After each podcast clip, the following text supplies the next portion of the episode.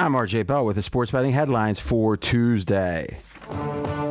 Vegas says Milwaukee has a 65% chance, 65% chance to win their first title in over 50 years tonight. At home, Milwaukee is favored by five versus the Suns. We're going to go deep into that game. Reports continue about Green Bay Packer Aaron Rodgers this one says he was offered to have his contract extended to become the highest paid player in the history of the NFL, and he turned it down. No odds change, 80% chance based on the odds. He is the week one quarterback for Green Bay. And finally, a lot of tumult in the betting market with the Rams, the running back out torn Achilles. What did it do to the odds? We'll get into that and more. Here comes a four hour of the Vegas Truth covering all that and more. You're listening to Fox Sports Radio. Radio. This is Straight Out of Vegas. With the voice of Vegas, your host, RJ Bell.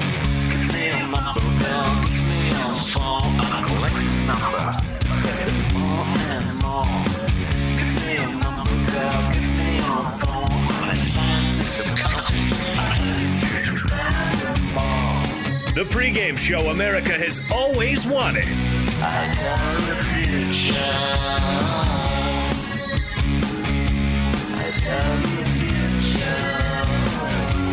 From the Vegas Strip, here's RJ Bell.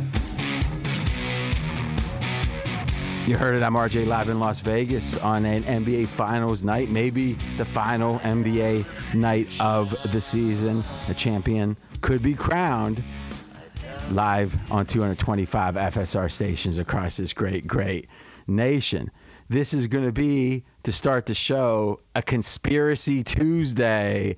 What does that mean? Well, you'll find out in a few seconds. Sports batters listen for the money. Sports fans listen to no more than their buddies. I'm the pro. He's the Joe in LA, Jonas Knox. Always good to be here, RJ. And yes, on a day in which Milwaukee looks to celebrate a championship later on tonight, we've also got some news from their in state NFL team. What is the Vegas lead here on this Tuesday? More Aaron Rodgers news. no, no, no. We're going to start with a name you might have heard. And if you haven't, listen up. And even if you have, listen up because it affects, I think, potentially tonight's game, the end result, and his name is Scott Foster. And what we're going to start with is who's refereeing tonight and what it means to the game. Yeah, Scott Foster, longtime NBA official. Uh, he has become uh, a focal point of Chris Paul played games because of Chris Paul's track record and how many games in a row he lost when Scott Foster was the lead official. So he will be on the call later on tonight. It'll be the Suns and the Bucks, 9 p.m. Eastern time on ABC, where Milwaukee has a 3-2 series lead, looking to eliminate Chris Paul and those Phoenix Suns one of the greatest questions, maybe the most important question when it comes to statistics, probability, numbers, is when is something a coincidence and when is something the sign of an underlying reason? When is there a correlation?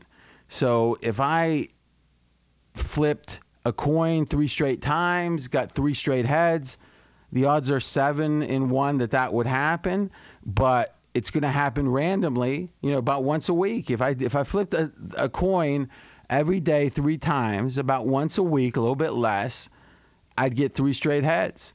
And to me, the well, let's think about that. It'd be one. Head, Yes, that's correct. And about once a week, you'd get three straight tails and we could say, oh, look, it's been two straight Tuesdays that we got three straight heads. Oh man, that must mean something. Tuesday must be pro heads. Well, most people would say, nah, nah, that's coincidence. And in trends, you'll hear this on betting shows, the lesser betting shows, things like left handed quarterbacks with red hair when they quarterback east of the Mississippi after 9 p.m. start time are 14 and 4. And it's like, hmm, what is the correlation?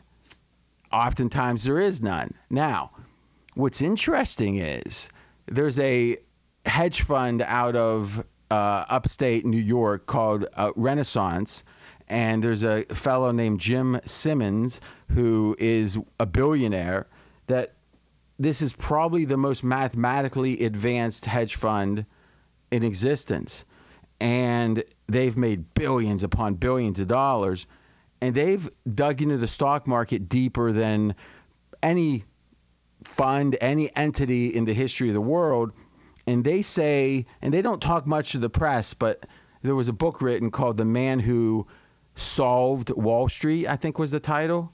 And it talks about how some of their most profitable trends are ones that are nonsensical, that there's no logical reason that there should be this correlation, this trend.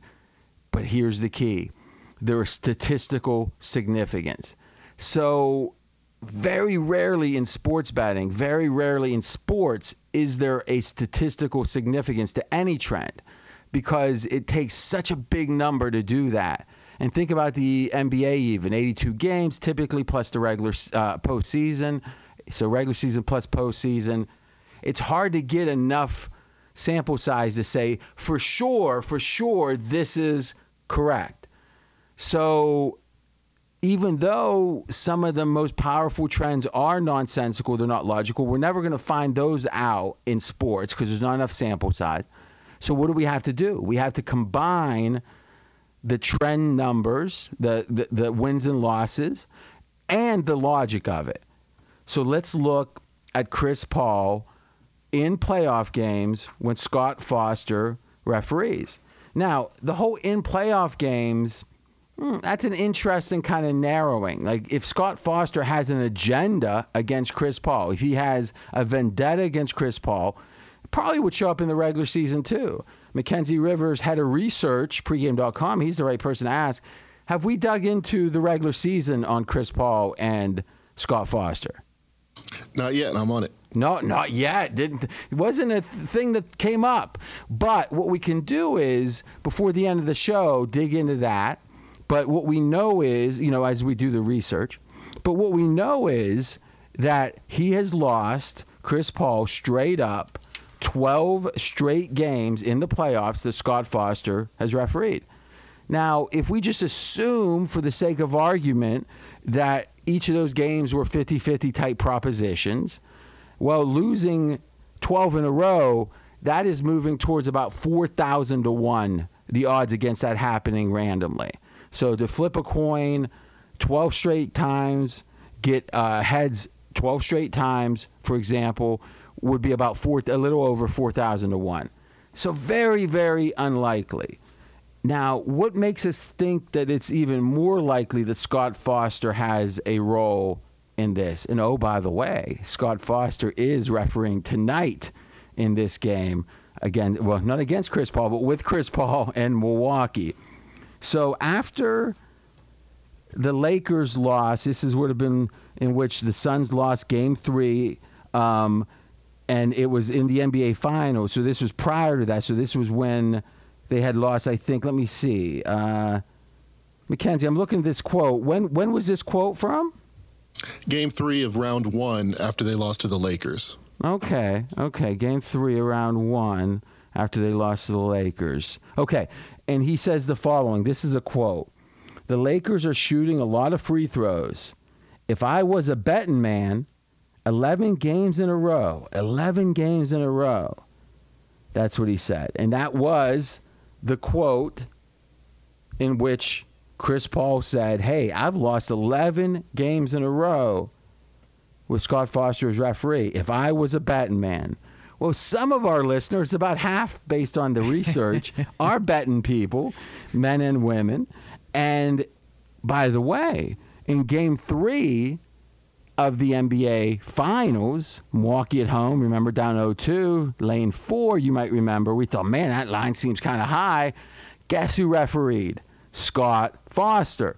And guess what? Chris Paul lost again. The Suns lost that game, so it's now 12 in a row. He was complaining when it was 11. Now, don't forget, and let's take a little side sojourn, as they would say, into the idea. And Jonas, you can give me your feedback on this, please. And we are straight out of Vegas. I used to say, and I say often, the NBA wants to extend series when they would like there to be typically a seven game series instead of a four game series. and the stakes on that go up even more in the finals, where you know the distance of the series, how many games are played, has even more of a financial impact.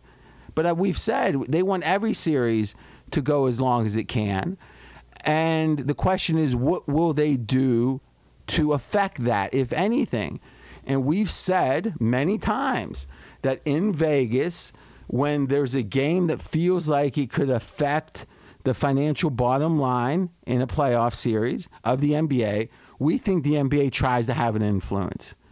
Now, a lot of people are like, what? Oh my God. Ooh, gosh, woo, hot take. No, no, no. We're not saying the NBA says, hey, so let's look at game three. Game three was a perfect example. If somehow Phoenix won and went up 3 0, the sweep maybe was on. I mean, oftentimes that third loss takes the energy out of the the, un, the team that's losing, and it's like sweep time. And how much less interest would there have been? No game five, no game six, and we know obviously game five was a monster on Saturday, and now we got this big game. NBA really wanted Milwaukee to win game three. You would think if they were concerned about their bottom line, and most businesses are, we think the NBA is too. So how would they affect it? Would they have Commissioner Silver calling people up saying, "Hey, uh, we're going to fix this game"? No, no, no, no, no, no. But maybe, just maybe, they would say, as we've told you many times, what kind of referee would hurt a given team? What referee would be pro Milwaukee or anti Clippers? Now, typically, it's not going to be an individual like a Scott Foster that seemingly has an agenda against a given team or player. What it would be is, hey, this team is very physical that we want to win. We're going to bring in a referee that doesn't call a lot of fouls or a crew that doesn't call a lot of fouls. So the physical team can be mighty physical.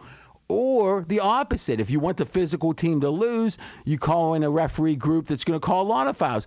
You're not fixing the game at all. But you are presenting or you're you're giving certain teams an advantage that isn't obvious to see.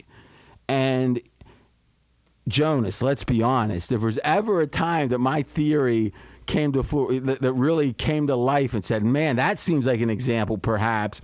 Is when it was 0-2 Milwaukee. They have a must win, and lo and behold, the one guy in the NBA that seems to hate Chris Paul, and again, we've got the data saying 12 straight times. We got Chris Paul saying it that he believes it to be true boy, oh boy, doesn't that back my theory? Yeah, no, and, I think that uh, there's sort of this connotation because of the Tim Donahue stuff from back in the day that any sort of shenanigans that go on in, the NBA or any sort of this stuff, you know, uh, why would why would the NBA uh, want, want to go anywhere near anything like this or, or the potential? You know, Chris Paul making the comment, you know, if I was a betting man, 11 games in a row, 11 games in a row about Scott Foster being the official.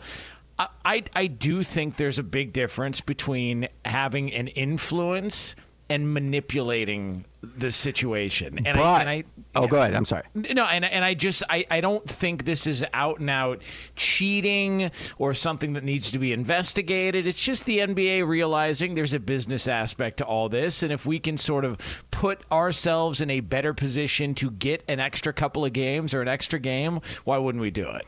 Well, listen, what you're saying Mm, I, let's let's explore that a second. Because what you're saying is you're making a distinction, and, and, and refresh my memory. Was it influencing versus manipulating?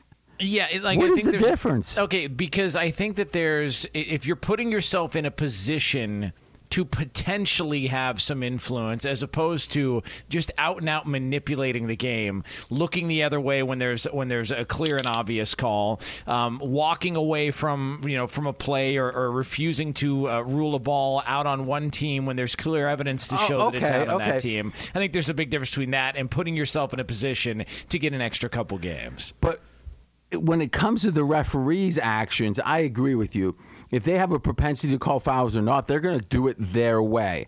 Just like in baseball, let's say there's a pitcher threw a lot of high fastballs. In Major League Baseball, again with pitch with umpires, there's a rotation to it. In the playoffs, I don't know exactly how that works, so I'm not even sure about that. But let's say they had the ability to dictate who was going to be the home plate ump and there's a home plate ump that, that, that calls a lot of high strikes, and you want the team that has a high fastball pitcher to win. Now, the referee is not doing anything um, illicit. He or the umpire in this case would be doing what he is naturally inclined to do. But the act of putting in that official to a specific game with the goal of affecting the outcome that to me seems like the definition of manipulation. Let me give you an example. Let's say typically there's a, a, let's say there's a dome, and one of the things is sometimes will the roof be open, roof be open or not, right? And let's say that it's the league's decision. It's the NFL. Let's say it's the league's decision. Let's say one quarterback plays great in a dome. It's Peyton Manning back in the day. The other's Tom Brady, who plays great in inclement weather if they decide to leave the dome open, even though it's like 40 degrees and sleeting, and typically that dome would be closed, we could say, hey, they didn't really do any manipulate, they just influence. But it seems like officials who are supposed to be unbiased, in this case, when I say officials, I mean league officials that are supposed to be unbiased, to make decisions about who's officiating the game that they believe will have a specific uh, influence on the game, effect on the game, that's affecting the game with a bias. And I'm not saying that we can't ever prove this. That's the beauty of the plan yeah. from the NBAs. Yeah. Unless they are doing email correspondence and say, well, we got to get Scott Foster in there because we know he hates Chris Paul. But if it's unspoken, and rest assured, one thing the NBA does exceptionally well is their own analytics. I mean, if you go to NBA.com, they've got some of the best analytics about the NBA there. They've got some smart minds analytically. They know probably more than gamblers do how different things that affect games. But the fact they know it and the fact that potentially, and it's the belief in Las Vegas that they do do this, potentially they're going to make decisions about officials to extend series. It strikes me as uh, something one to take advantage of, as batters, but two, something I think that, that rises to the level of improper. What uh, what do you think? I mean, let's say that what I'm saying is exactly true. We don't know that it is. Allegedly, by, or by not even allegedly, by my spec, well, I guess allegedly because a lot of people believe it. But by my speculation, Scott Foster was placed in the game three to benefit Milwaukee because he's anti-Phoenix. If that were the case, is that improper in your mind? Um, no, not for what we do. no, I mean, I, I could understand if you're a Suns fan, it would be cause for concern. I, I, I, also go back and I look at a couple of calls this series, Devin Booker not getting called for a late foul. And that's, to your point, is the beauty of all this because you can, if you're the NBA, you can push back and say, well, what about those calls that went for Phoenix earlier in the series? What about this? It, it just, the NBA's put themselves in a position to where makeup calls are allowed on, on from one possession to the next and I've never understood that. The fact that you can completely butcher a call and then you can right the wrong by butchering the next call down the court. Like, how is that even allowed? It, it should be you make a mistake, you shouldn't have the ability to, you know, uh, all of a sudden make a second mistake in order to cancel it out while while a game is happening because you're admitting to two mistakes just to erase one, and it doesn't erase one. It just it just, it's a glaring issue the NBA has always had, and if we're going to allow that to happen, I think that we've just embraced the fact that officials are going to have more influence on an NBA game than maybe officials have in any other sport. That's Jonas Knox. I'm RJ Bell. We are straight out of Vegas. My case would be that what you just explained was trying to even up things, and I'm not saying I agree or disagree with it, but it's trying to give create an even playing field. This is the opposite. It's trying to create a playing field that's not even. One last thought, and again, we'll take advantage if we can. One last thought here is the Suns actually played a game that Scott Foster refereed this playoffs, and it was game two of the Western Conference Finals against the Clippers, and lo and behold, the Suns won. Oh my gosh, that disproves the theory. But you know what? Chris Paul didn't play that game. Yeah. So amazingly, the one game Chris Paul doesn't play the, of the last 13 that are refereed by Scott Foster, they're 1 and 0 Chris Paul's teams in games he doesn't play and 0 and 12 in games he does. Coincidence? Hmm. Last thought. Why would they want to stop this series? If anything, the whole premise is extend the series If somehow they had something against Chris Paul, which I don't think they do, though he is the most powerful after LeBron player in the league, he's been a union advocate or you know a representative. So is this something where maybe something he did? And again, pure speculation here. Could it be possibly something Chris Paul did as a union rep? Is uh, the league wants to get back at him? Because it does seem strange if the goal here financially for the league to extend the series, wouldn't you want a big game seven on Thursday? So why put the ringer in if he is a ringer? Why put the ringer in game six? I don't maybe, know. Maybe to dispel this Yes. whole narrative, and maybe we need to look, uh, you know, at, at maybe Phoenix being a, a live dog. Now that is an interesting conclusion, one I thought too, but that would require communication with Scott Foster. Think about that. That's the one time in this whole scenario it'd be, hey Foster, cut it out. Now, lastly, for sure, what's different about or interesting about Foster is if you go ba- back to the Tim Donahue story, which was really my first kind of national media attention and something I did a good bit of original reporting on. The Scott Foster had a lot of dealings with Chris Paul, or check that with Donahue. And here's an example. This is a story from January 2012. Is he had 134 Scott Foster Tim Donahue phone calls in the time in which Donahue was under investigation uh, for, let's say, allegedly game fixing, however we want to describe what Donahue did. And they most of these calls were usually less than a minute. So like there was a log here, 1034 call from Donahue to Foster, 1035 another one, 1036, 1039. So we can all say, well, wait a minute. If they try to eradicate Donahue, which they did, why wouldn't they run Foster out with them? Don't forget, at the time, David Stern, one of the things that was most important to him was that this was a rogue official, that there was no conspiracy. So it could be, and again, pure speculation, but it could be that back at the time they thought Foster might be a little bit dirty, but if we go really dig into that, then we're going to really uncover maybe something we don't want to. But now Foster somehow has had protection because he knows that sense, so he does what he wants. Again, pure speculation, but Foster seems to get more complaints than anyone. But somehow the league has him in these very big games. Very curious. When we come back, and again, Conspiracy Theory Tuesday, when we come back, we'll dig into the NFL, and then by the end of the hour, we're going to do a full handicap Vegas style of tonight's finals game. He's RJ Bell. I'm Jonas Knox. This is the pregame show you've always wanted right here on Fox Sports Radio. Straight out of Vegas! Be sure to catch live editions of Straight Out of Vegas weekdays at 6 p.m. Eastern, 3 p.m. Pacific on Fox Sports Radio and the iHeartRadio app.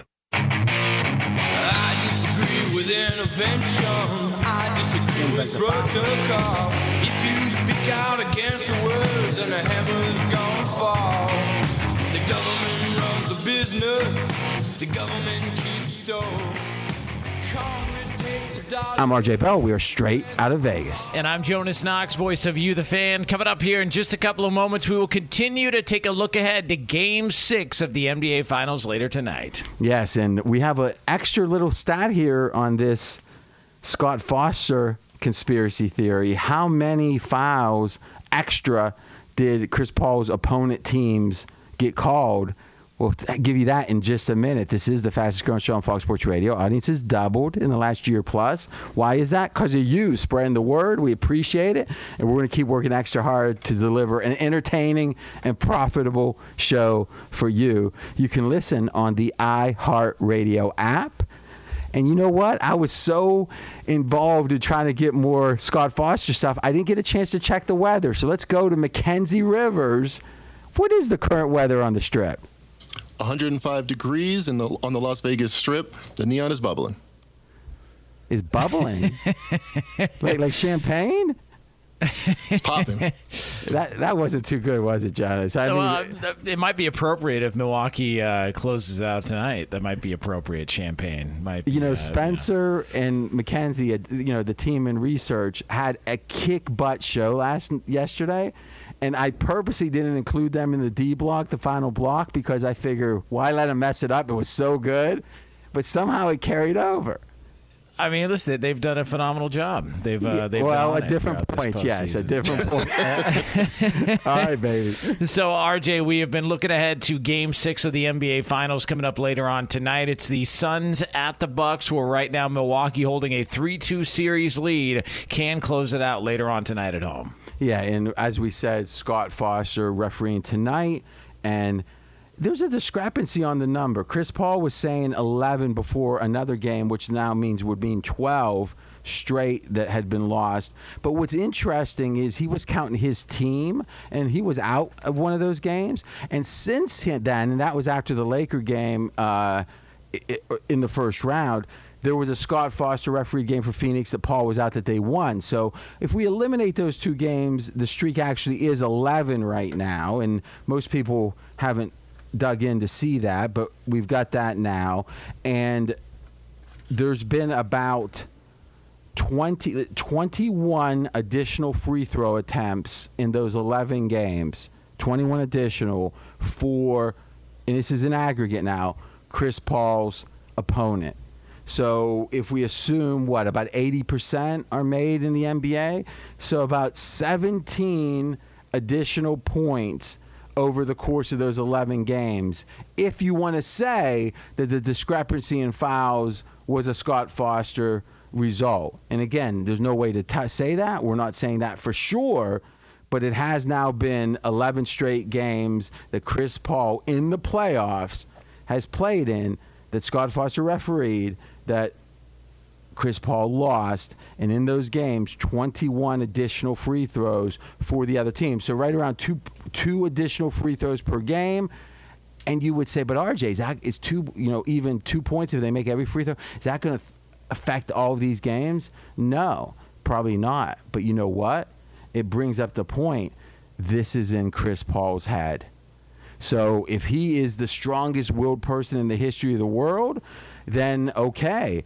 But my point would be, Jonas, you can tell me what you think of this as we wrap up this topic, is maybe whatever the Scott Foster effect is, if there is one, is smaller than the effect in Chris Paul's mind when he looks across and sees Scott Foster. Yeah, no, I, I think the fact that he's speaking out on it is pretty telling that th- this is going to be an issue um, that any little call and I actually wonder I don't even know if this this is on the prop market but I wonder if there's a prop out there on this game who gets the first technical foul. Because I would put a heavy amount on Phoenix because they're looking for any reason to overly complain about something. And if they see that Scott Foster's calling the game any call whatsoever I could see them sort of lose it go off a little bit uh, you know looking for excuses as to why they're at where they're at in the series and potentially in the game it just feels like this is built in an excuse moving forward That's a good point. Now, talking about Chris Paul's mental toughness, in his career, there's been 17 times in the playoffs Chris Paul has faced elimination. So lose the game,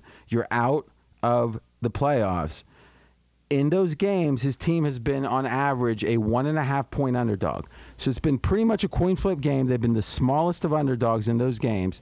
In 17 games, they've won six of them, six and 11 straight up. Chris Paul in elimination games, and also six and 11 against the spread. Not good. Not as Chevy Chase would say, not good in Caddyshack. So now you got Scott Foster, who's in his head. The line really hasn't moved. So with the line being five, the market's not moving with Scott Foster. Market's not moving with Chris Paul's, you know, maybe uh, historical poor performance in elimination games. I'll just say maybe because you could say, well, statistically six and eleven. Nah, seems pretty bad, and I, it really reinforces final point before and then by about 6:45 Eastern we'll have our handicap on the game, props and such, game result. But the idea of how little the line has changed since game three. So one of the things we preach is there's very little adjustments during a series to how good teams are.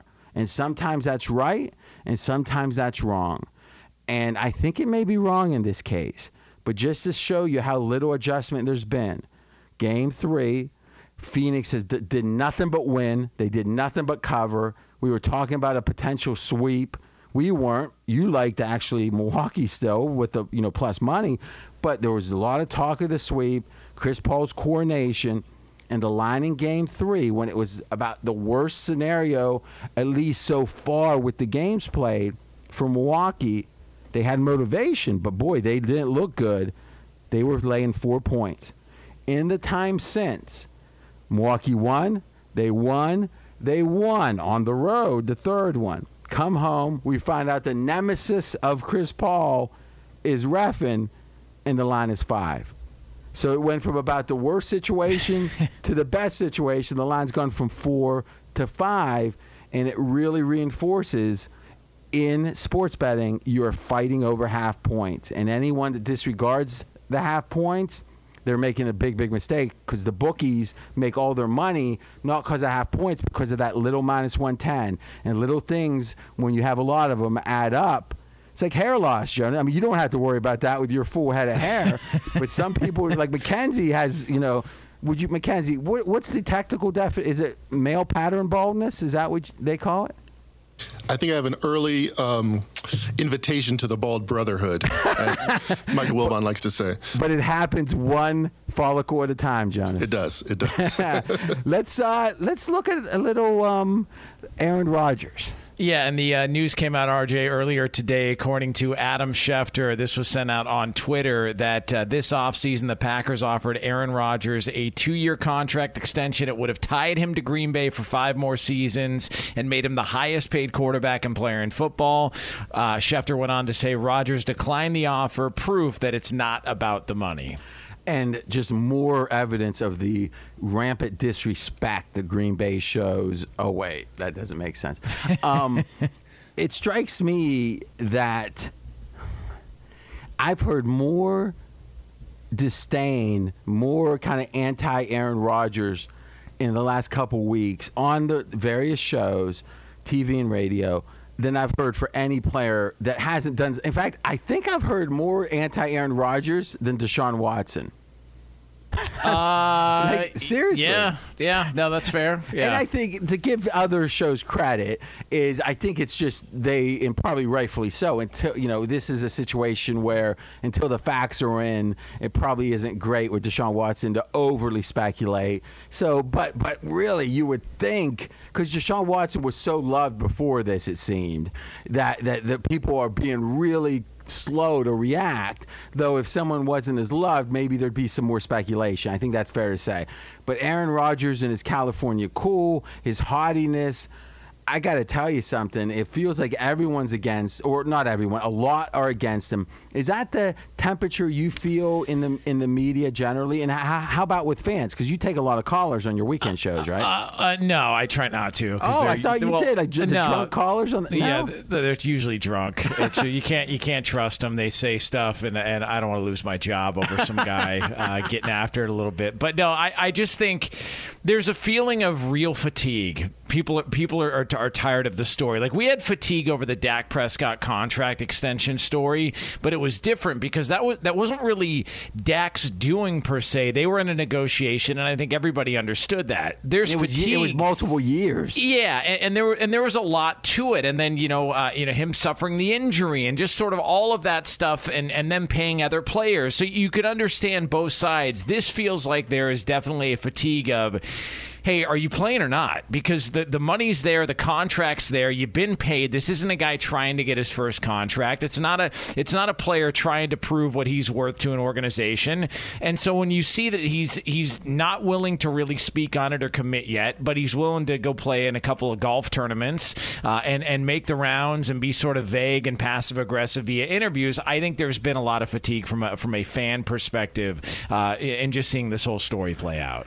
And you know, I think there is an analogy to Deshaun Watson before the accusations and the the court cases and the civil cases specifically with the masseuses and such. Was recall before that it was a sense of hey I want out of here. And a lot of people were way you know totally behind Watson. It was like yeah that O'Brien was a bad GM he traded you know, Nuk away. So it makes sense he shouldn't honor his contract, even though he signed it like three months before. But then some people, and, and I think we were part of that, or at least I, I think you were, but I know I was, and, and I'll let you, you know, tell me. But it, we, we were saying, yeah, but what has changed from the time he signed the contract? If you go back and say, well, I don't like this and that and this, and it was from three years before and two years before, and the owner who, or former owner who's deceased, and who you could have said, and I think some people, or at least the feeling was there were some racially insensitive remarks, and I'm not questioning that. I'm saying I'm not in a position to judge exactly how insensitive it was, but a lot of people felt like it was, and you could say that that all adds up and finally you reach your tipping point.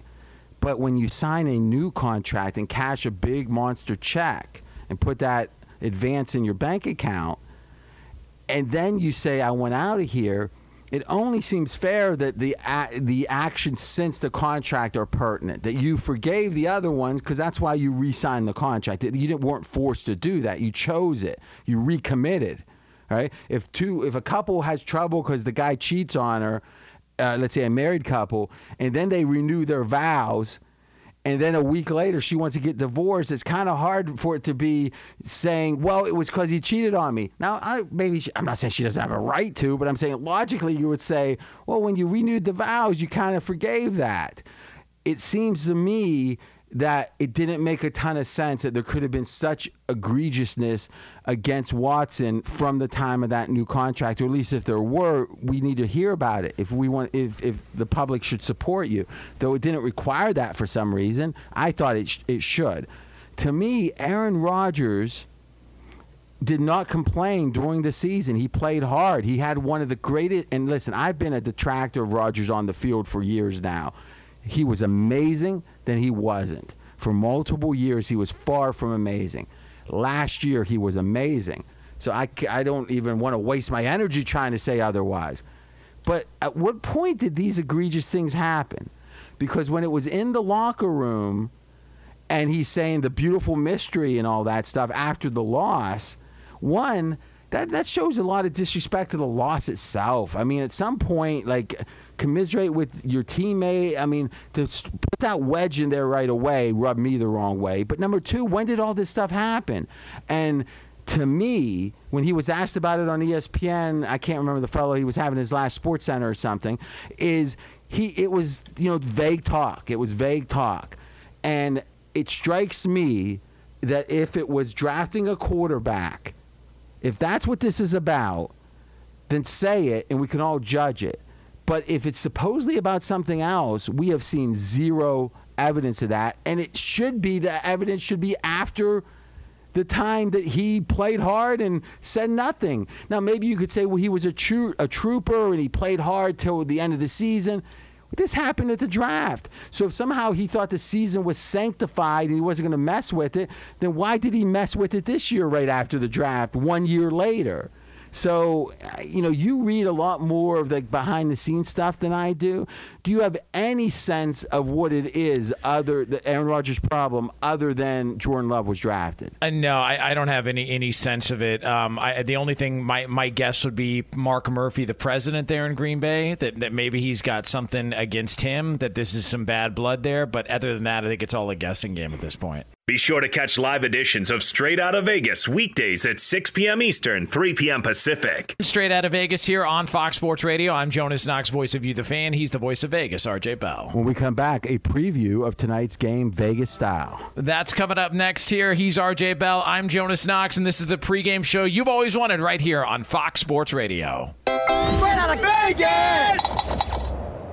Fox Sports Radio has the best sports talk lineup in the nation. Catch all of our shows at foxsportsradio.com. And within the iHeartRadio app, search FSR to listen live.